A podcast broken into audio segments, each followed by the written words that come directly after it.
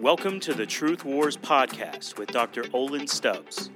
If this podcast has encouraged you in any way, we'd like to ask you to leave a review for Truth Wars on whichever platform you listen on.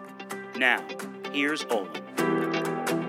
Okay, if you have your Bibles, let's open up to Hebrews chapter 12. Hebrews chapter 12. We've been doing a series this summer uh, called Killing Sin's Roots.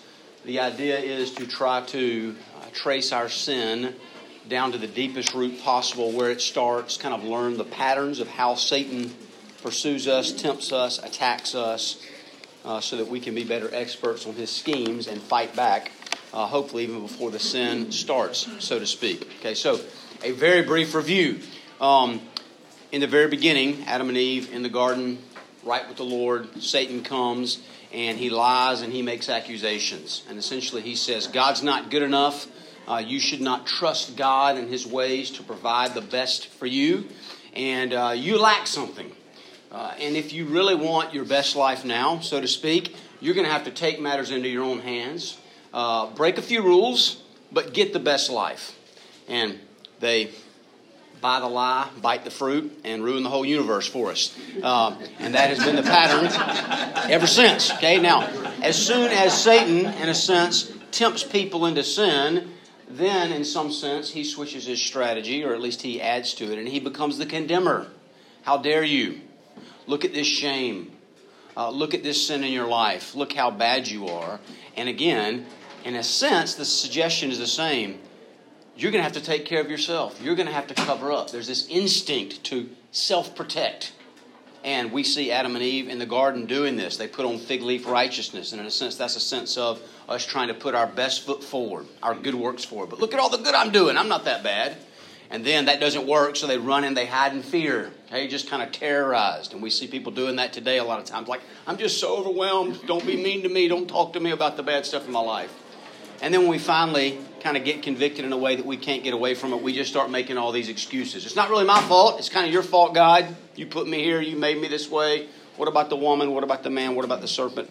We become blame shifters. Now, um, really, what they and what we are trying to do with these excuses, with the running, with the hiding, with the blame shifting, with the putting our best foot forward is we're trying to find ways to deal with the pain and the pressure of life. And that's what we're going to look at today. Okay? You could call this sinful self protection. But let me kind of say this at the outset. There are lots of legitimate ways to deal with the pain and the pressure of life, and that's not wrong to do. Right? Let me just give a kind of almost a silly example. Let's just say I had some low back pain. And I decided, well, you know what? If I go home this afternoon after church and get drunk, by the way, I've never done this, okay, on a Sunday afternoon, that'll take away my low back pain. Well, technically, that would get rid of, the, rid of the pain for a while, but that's a bad strategy. It's a sinful strategy, right? If I said, you know what? If I go home and I take a few Tylenol, that get okay. Nothing wrong with Tylenol. Go home and take your Tylenol. To the degree that you can deal with the pain and the pressure of life in legitimate ways, we should. God gave us a brain; He wants us to use it. But what we have to be careful about is when we start trying to deal with the pain and the pressure of life in sinful ways. Now, non Christians tend to do this in pretty outwardly scandalous ways, right? They, they self medicate with things like pornography and pot. For most growing Christians, that probably those are probably not the main ways that we seek to self medicate and protect ourselves. Our ways are much more subtle and nuanced sometimes. And that's what I want us to look at how Satan comes and suggests some of these things to us. I mean, some level, we're looking for a measure of control, assurance, significance, satisfaction, security, which in and of themselves are not bad things. But they can become bad things if we idolize them and we say, I have to have them, and I don't care what it takes for me to get them. Richard Lovelace, listen to this quote, okay? He says, Those who aren't secure in Christ cast about for spiritual life preservers with which to support their confidence. And in their frantic search, they cling to the shreds of ability or righteousness they find in themselves. It is put on as though it were armor against self doubt, and it can never be removed except through a comprehensive faith in the saving work of Christ. Now, again, we could hear that quote and we could say, Well, I am confident in Christ. All the time, every second, right? We, we all struggle with doubts at times, right? And we get into trouble. So, very briefly, look at Hebrews chapter 12, 1. This is not where we're going to spend most of our time, but just by way of introduction. fairly famous verse. Therefore, since we have so great a cloud of witnesses surrounding us, let us lay aside every encumbrance and the sin which so easily entangles us, and let us run with endurance the race that is set before us. Okay, notice that phrase the sin that so easily entangles us. Now, if we were going to take this Sunday school class to a whole new depth this morning, don't worry, we're not going to do it. And let's say, let's all share the one sin that seems to so easily entangle me personally, and then you go next. We're not going to all say the same sin, are we? Based on our unique personalities, our unique histories, our unique experiences, our unique family upbringings, all those type of things, some of us struggle with different sins. And part of what I'm trying to get us, myself included, to do is be more of an expert on why do I struggle with that sin? Why does that sin so easily entangle me so much more than others so that I can try to cut it off at its root before it even starts to fully blossom? Does that make sense? Okay, so we're going to look at Satan uh, this morning Satan's temptation, Satan's repetition, and Satan's salvation, which you may say, that sounds really screwy. Well, just wait till we get there and I'll explain it. Uh, so let's all flip over to Matthew chapter 4. Matthew chapter 4. We spent a whole week on this looking at the temptation of Jesus. So we're not going to go as in depth on it this morning. But remember, Satan came and tempted Jesus in three different ways. And with three different things that in and of themselves were not bad. Jesus was hungry. Satan said, Why don't you make some bread on your own? Food's not a bad thing in the right time and the right way. Uh, you look like a loser. You don't have any followers. Why don't you jump off the top of the temple, do some miracles, prove yourself? Instant followers. Not wrong for Jesus to want followers. He was going to get followers. He just had to do it in the right time, the right way, not in Satan's way. And the last one was like, hey, take back the whole world. Now, let's look at this one briefly. Because this is why Jesus had come to take the whole world back from Satan. Matthew chapter 4, starting verse 8. Again, the devil took him to a very high mountain and showed him all the kingdoms of the world and their glory. And he said to him, All these things I will give you if you fall down and worship me. And then Jesus said to him, Go, Satan, for it is written, You shall worship the Lord your God and serve him only. Now, when you read the whole passage, I don't know about you, I've studied it a couple of times, it almost seems like Jesus takes the first two temptations in stride. Do you understand what I mean? Hey, Jesus, I notice how hungry you are. You could turn these rocks into bread. And he's like, Man doesn't live by bread alone. What else you got, Satan? Let's go up to the temple and jump off. And Satan even quotes a verse that time. And Jesus is like, No, no, no. Don't test the Lord your God. But this third temptation, it seems like it strikes a chord with Jesus. And he's like, Get out of here. Scram, Satan. Now, why? Because the, the, the temptation under the temptation, so to speak, was this skip the cross to get the crown. You came back to win back planet Earth for your father, I'll give you a shortcut. You can get out of the pain and the pressure of the cross that's impending. It runs him off. Okay. Now, listen to this quote by John Calvin. All these things, says he, Satan, are mine, and it is only through me that they are obtained. We, speaking about believers, have to contend every day with the same imposture. For every believer feels it in himself. Though we are convinced that all our support and aid and comfort depend on the blessing of God, yet our senses allure and draw us away to seek assistance from Satan as if God alone were not enough. You understand what he's saying? I mean, just, we all know the right answers.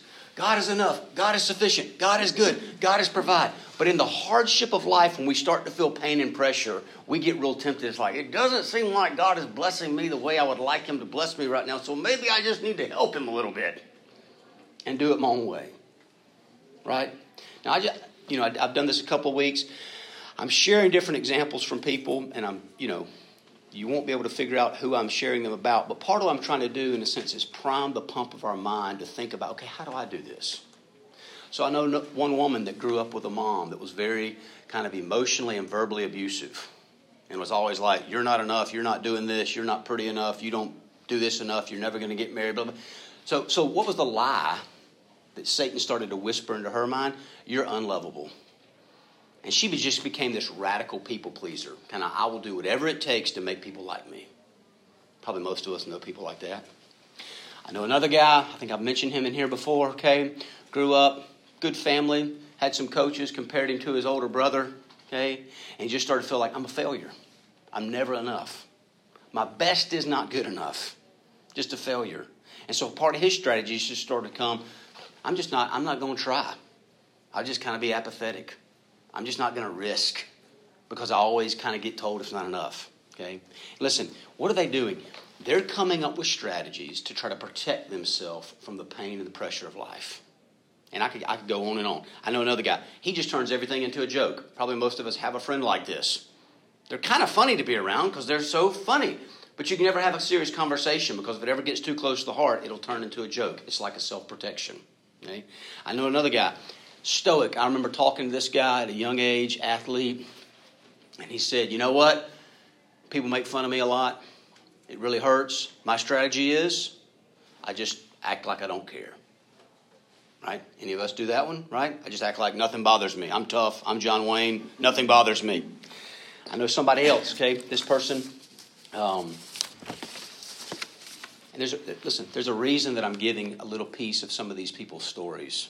Because again, like we saw specifically with Job, Satan is a master of using the circumstances of our life to try to convince us about half truths about ourselves and about God. This woman grew up in a broken home, and when she was very young, her stepfather sexually molested her. Now, that'll mess you up, right?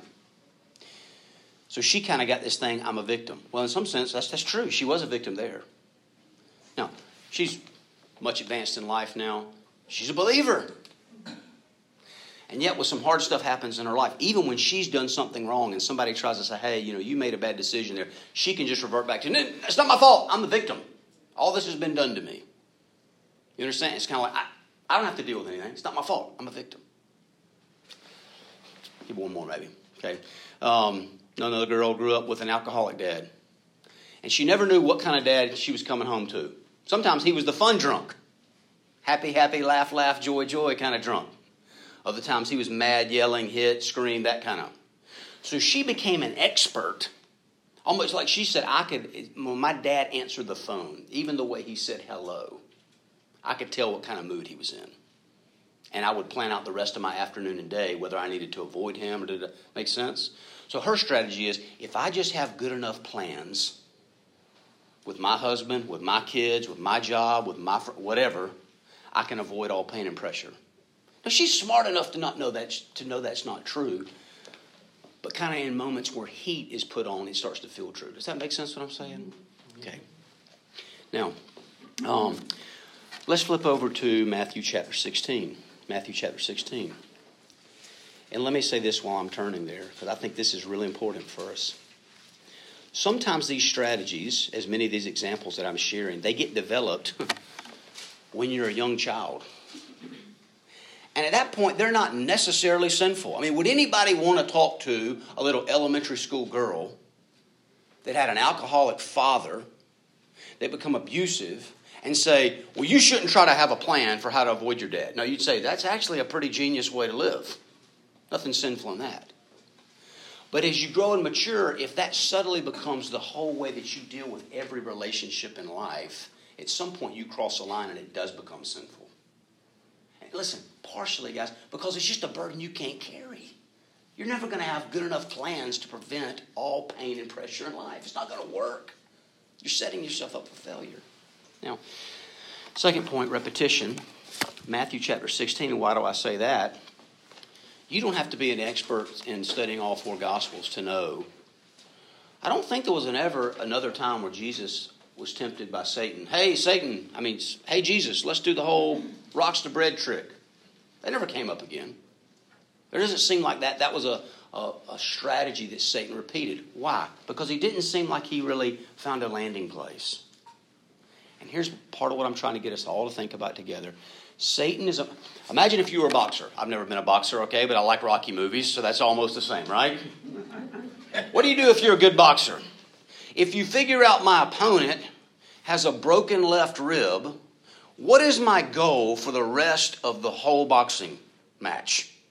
Hit that left rib as many times as I can, as hard as I can. And this is what Satan does with all of us. Where's the weak point? And once he finds it, let me wear it out from every different angle I can. So, how's he going to come back at Jesus again? Matthew 16, starting verse 21. From that time, Jesus began to show his disciples that he must go to Jerusalem and suffer many things from the elders and the chief priests and the scribes and be killed and be raised up on the third day. Peter took him aside and began to rebuke him, saying, God forbid it, Lord. This shall never happen to you. Now just pause and put yourself into Peter's. I mean, listen, at first glance, this sounds like Peter's being a good friend, right? I love you, Jesus. I don't want you to die. This sounds like godliness.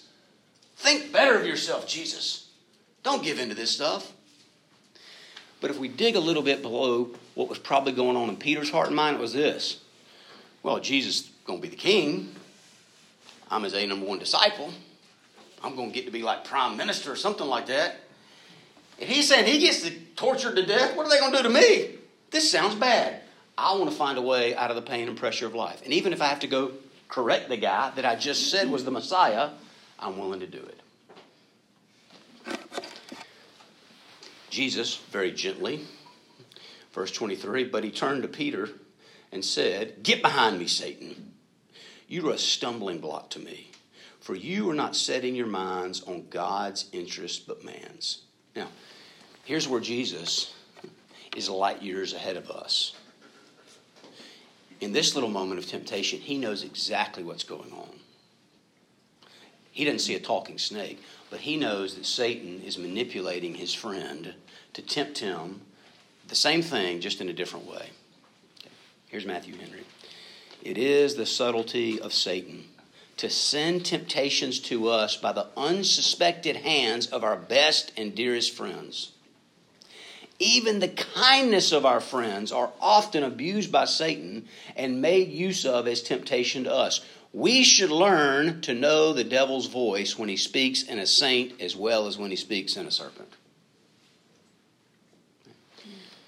The girl that grew up as a terrible people pleaser, she got married. She just married a really harsh, critical guy. So, what's the message she's getting from her husband now that she got from her mom? Same thing. You're not lovable. Now, here's the interesting thing. Uh, she kind of switched strategies because the whole people pleaser thing didn't work to her. I mean, which is not a gospel centered strategy, but she just swung the pendulum to the other side said, I'm not changing anything for anybody.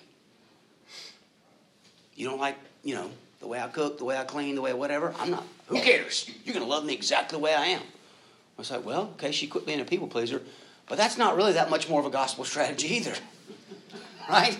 Because the gospel says Jesus loves you, but you're not perfect. He does want to grow you up and change you. A friend who felt like a failure because of what coaches said to him grows up, gets a job, and his first job assignment doesn't go really well. Not his fault. He worked hard. He was faithful. It was just a really tough assignment. He didn't do well. But what does it do? It just reinforces the message. You're a failure. So again, he just kind of goes deeper into this kind of apathy. Not going to try hard. If I don't try hard and then I fail, it's kind of like I, you know, I don't feel as bad. That's a bad word. I mean, again, he can spiritualize it. Well, I'm just trying not to be a workaholic. That's good. You don't need to be a workaholic. But you don't just live in apathy. Okay? Listen, part of what Satan is trying to do for every one of us, guys, is, is, is suggest to us a false gospel. A way, in a sense, that we can protect ourselves from the pain and pressure of life. And a lot of times, again, it can seem like it's pretty good, but it doesn't really fully line up with the truth. Just like Peter sounded like, hey, Jesus, don't go to the cross. I mean, again, that sounded loving, and yet that was the worst thing he could have said to Jesus. And that's why Jesus, pretty harshly, I mean, I get this mental image like Peter's kind of like, hey, Jesus, let me pull you over here aside from the other 11. I don't want to embarrass you with what I'm about to say, but uh, I really don't think this is a good idea, this whole cross business. And it's like Jesus turned around and very loudly, so that Peter and all the disciples could hear, said, Get behind me, Satan. Because he the temptation for him was real. And the temptation for his disciples was real, and he was trying to push back. Okay, now, um, third point Satan's salvation. And what I mean by that, obviously, is his, his false view of salvation he's trying to suggest to us. Flip over to Matthew 27. Matthew 27. Oh, you know what? Before you do, I'm sorry. Look, look back at uh, Matthew 16. Just look at what Jesus says, his little teaching after this. Again, fairly famous. Then Jesus said to his disciples, If anyone wishes to come after me, he must deny himself, take up his cross, and follow me. For whoever wishes to save his life will lose it, but whoever loses his life for my sake will find it. Now, there's a right way that I say, no, no, where I can legitimately avoid pain and pressure in this life, I will do it. But where I would have to sin to avoid pain and pressure in this life, I don't do it. I just embrace the pain and pressure. I've got some friends in the military, and they have a little phrase that I won't share in Sunday school, but it's probably a little too colorful for Sunday school, okay? But, but it's the whole idea of embrace the hardship, right? You get some new soldier, they go on their first mission, they're outside, it's cold, it's raining, people are shooting at you, and they're like, this is really hard and sad and not fun. It's like, what'd you expect? You signed up for this. Embrace the hardship. And listen, that's in a sense what Jesus was saying to the disciples, and he's saying to me and you. When pain and pressure comes and there's no legitimate way to avoid it, you embrace it.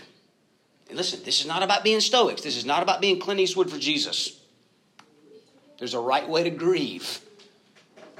But I don't try to get out. I press forward, even when I have to deny myself and die. Okay. So, Matthew 27. And let's start in verse 33.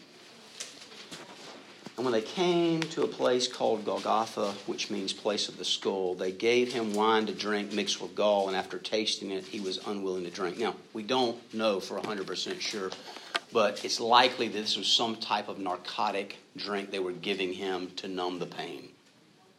And why would the soldiers do that? Again, we're not 100% sure. Maybe it was right before they crucified him. They tried to numb the pain a little bit so they could more easily get him nailed to a cross. And Jesus says, once he figured out what it was, like, I don't want that. This is what my Father has called me to do. I will fully embrace the pain that comes along with it. I need my wits about me so I can navigate this hardship correctly. Again, Satan is suggesting to all of us false ways, sinful ways to numb our pain. That might work in the short run, they'll never work in the long run. Now, um, skip down to verse 39. And those passing by were hurling abuse at him. Before we do this, let me just let me just stop here and do this, okay? If you had to sum up the greatest temptation in Jesus' life, put it in your own words, what would you say? Not to go to the cross. Don't go to the cross. Okay. Great. Verse 40. And saying, you who are going to destroy the temple and rebuild it in three days, save yourself. If you are the Son of God, just pause right there. What's that remind you of? Remember Matthew 4? Yeah. Two different times, Satan, if you are the Son of God. If you are the Son of God, come down from the cross. And look at who's saying this those passing by, just random passerbys on the highway. Save yourself. You're really the Son of God? Prove it. Come down. Verse 41. In the same way, the chief priest also, along with the scribes and elders, were mocking him and saying, He saved others. He cannot save himself. He is the king of Israel. Let him come down now from the cross, and we will believe in him. I mean, think about the power of that temptation. You want the, the ruling class, the religious class to finally believe in you, Jesus? Just do one more miracle. Come down from the cross, and we'll believe. Sounds pretty spiritually minded. Verse 43 He trusts in God. They're even quoting scripture to him now. He trusts in God. Sounds like Satan all over again. Let God rescue him now, if he delights in him, for he said, I am the Son of God. Verse 44 The robbers who had been crucified with him were also insulting him with the same words. You see what's going on? In the moment of Jesus' greatest weakness, greatest pain, greatest pressure, from three different ways those who had planned the execution, those who were being executed with him, and just random people seemingly passing by. It's like they're all conspiring. And they didn't know what they were doing, but Satan did behind the scenes to say, Come down, save yourself. It was the false gospel. Listen, guys, Satan has no mercy. He doesn't take naps or vacation days. He's ruthless and he's after us and he's been doing it for thousands of years, and he's an expert. Here's Calvin again. And whenever God does not assist us according to our wish, but conceals his aid for a little time, it is a frequent strategy of Satan to allege that our hopes were to no purpose, as if his promise failed. This is a very sharp arrow of temptation which Satan holds in his hand when he pretends that God has forgotten us because he does not relieve us speedily. Satan, therefore, attempts to drive us to despair by this logic that it is vain for us to feel assured of the love of God when we do not clearly perceive his aid. You understand what he's saying? Listen, when everything in your life is going wonderful, your stocks are rising, you're getting promotions at work, all your kids are walking with the Lord, you and your wife are just having the greatest date nights, all your prayers are being answered, you just let a guy to Christ in your body. It's like everything's wonderful. It's like, and somebody says, Do you believe God loves you? You're like, Yes. And they say, Do you feel like God loves you? Yes. Yes, I feel it. I believe it, you know. Are you tempted to God? Not really. Not really. I'm not really tempted in any way right now. Everything's wonderful. What about when your life's falling apart? I mean, you got a demotion instead of a promotion. Right? And the stock market's crashing. And your Bible study's going terrible. Like people just quit coming. Right? They just limped out the back door. You know? Young business leaders called and said, We don't need you to lead a table next year. And you and your wife just seem to be kind of nitpicking each other to death all the time. And it looks like all your children are falling away. Then somebody says, Do you believe God loves you? Of course, I believe God loves me. Go to Briarwood. but if it's your best friend and you're going to be gut level honest, they say, I want you to be brutally honest right now. In, in, in the depths of your soul, do you really feel like the Lord loves you? Probably a lot of say, I don't feel it. I'm, I'm struggling with temptation like Job did, like Peter did. Are you being tempted? Yeah, I'm being tempted to do some pretty stupid stuff because the pain's just overwhelming. Listen, we're trying to protect ourselves. We're trying to vindicate ourselves. We're trying to answer our own prayers sometimes. Again, in sinful ways. Maybe a classic example of this in the Old Testament is David and King Saul, right? David's doing his best to be a godly guy, and it just seems like things are going from bad to worse in one sense. And what did all his men keep suggesting to him? And let's just be honest if we had been one of David's men's, living in the cave, hiding in the cave. And oh, by the way, Saul just happens to decide this is the cave I'll go in all by myself to relieve myself. I mean, I think, David, this has got to be God. You got to kill Saul. It's just obvious what the Lord's doing. But David said, No, no, I'm not going to sinfully self protect. I'm not going to sinfully try to relieve myself of the pain and pressure in life. God will do it His way, His timing. He stayed humble, He stayed dependent. Now, let me try to help us all think about application. Okay, I, I pray you'll spend some time this week thinking, praying. If you got one of the Bible studies using that, again, you get stuck, talk to your spouse. It's amazing how helpful they can be, even when you don't want them to be helpful on these type issues. I don't know what that guy's talking about. I don't know if it really applies to me. What do you think? Well, I got some notes for you. so, so let me try to share a personal example from my own life. Okay. I think one of my strategies is to be what I would call an uber truth teller. Well, just track with me for a second. Because you're like, let's go. Speaking the truth. We need more people in this world speaking the truth. That sounds biblical. Amen. Okay. One of, I think, my gifts and callings. But here's where it can become a sinful self protection. When my wife, or one of my kids, or maybe a good friend, or an employee says, I got some constructive criticism for you. Now, here's the problem. Most time, they don't deliver it quite that well, right? It's more in the heat of the moment, in the middle of an argument. And what do I want to do? I want to come back over the top. I want to drop into cold, rational prosecuting attorney. And anything they say that's slightly off, I can nitpick them to death. Oh, that's not true. What you just said is an exaggeration. I'm not always late, you know. You understand what I'm saying? And I can, I, listen, I can slice and dice them. What am I doing? Sinful self protection. It's like, I've had a hard day, I've had a hard week, I've had a long month. I don't need to come home and get more feedback from y'all. Back off. Now, what should I do? if I'm really resting in the finished work of Christ, take up my cross, deny myself, humble myself, be willing to lose myself, be willing to lose my reputation, be willing to lose my self righteousness, be willing to lose some peace at home to gain something, to gain some holiness, to gain some maturity, to gain some insight. Does that make sense? I've got a mentor. One thing he says, uh, he says it a lot of people, but I, it's like the Lord gave it to him for me. He says, "Stay warmly present." Just think about that long enough, and if your personality is anything like mine, it'll be very convicting. You know, he says, Olin, when in your situation like that, stay present, right? And I was like, I can stay present. She's like this. stay warmly present. Stay gentle. Here's a, here's a phrase I think the Lord gave me recently about one of my sons. We were having some conflict. And it really, it's one of those times where a thought comes in my mind. I'm like, I don't think I put that there. I think that's from the Lord. It was a tenderly pursue.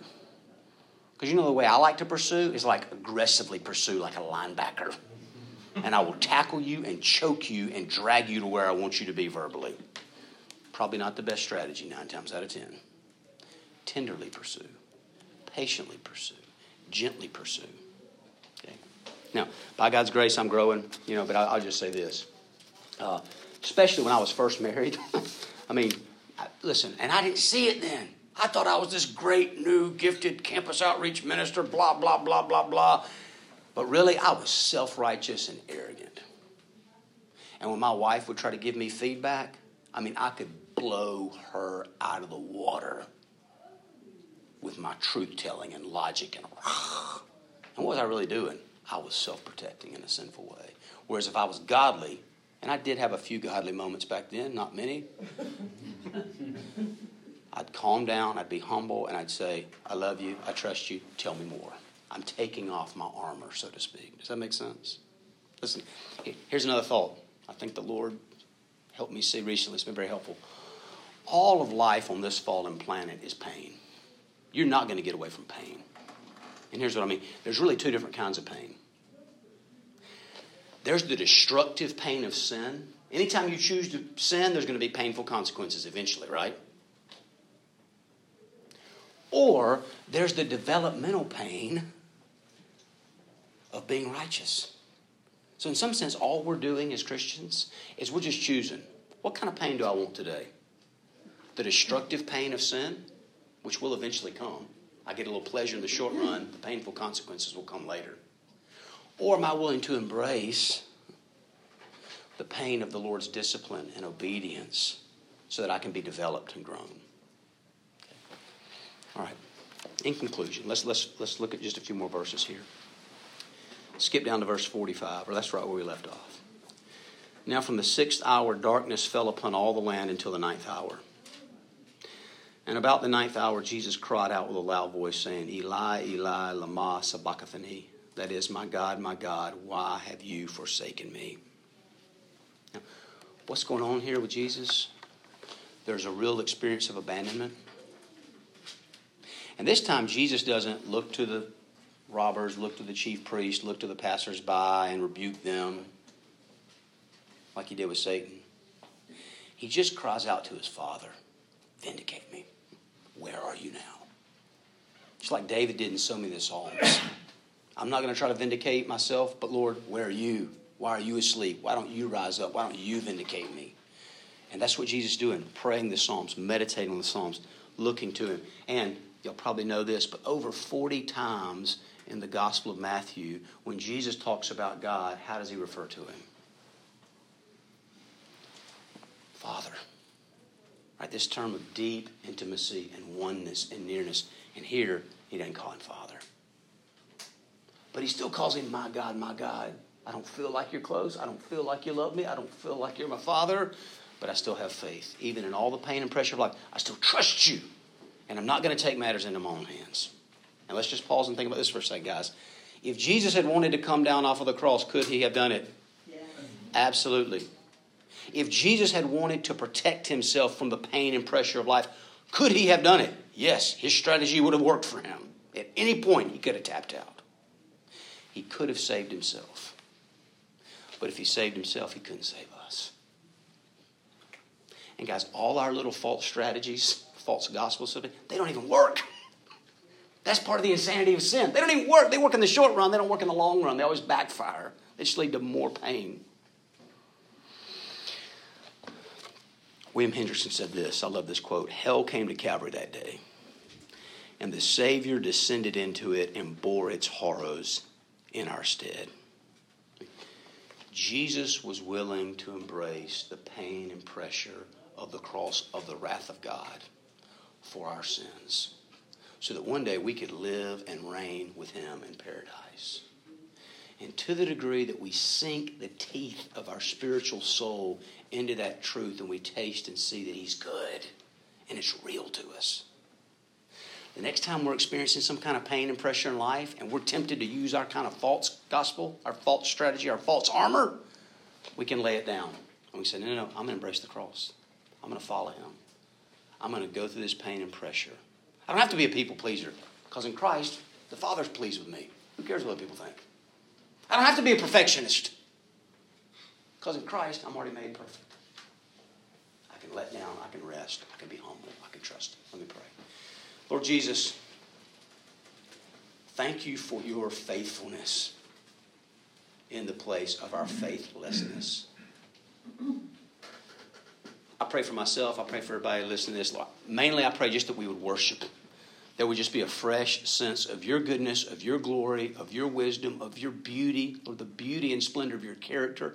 And we would worship you. We would enjoy you. We would savor you. We would relish you. And then, later today, tomorrow, next week, whatever it is, when the pain and pressure of life seem to come close and we're tempted false ways to protect ourselves, we remember we don't have to protect ourselves because you've already protected us in the most important way. We pray all this in Christ's name. Amen. Thank you so much for listening to today's episode of Truth Wars with Dr. Olin Stubbs. If you have any questions for Olin, please email him at olin.stubbs at campusoutreach.org.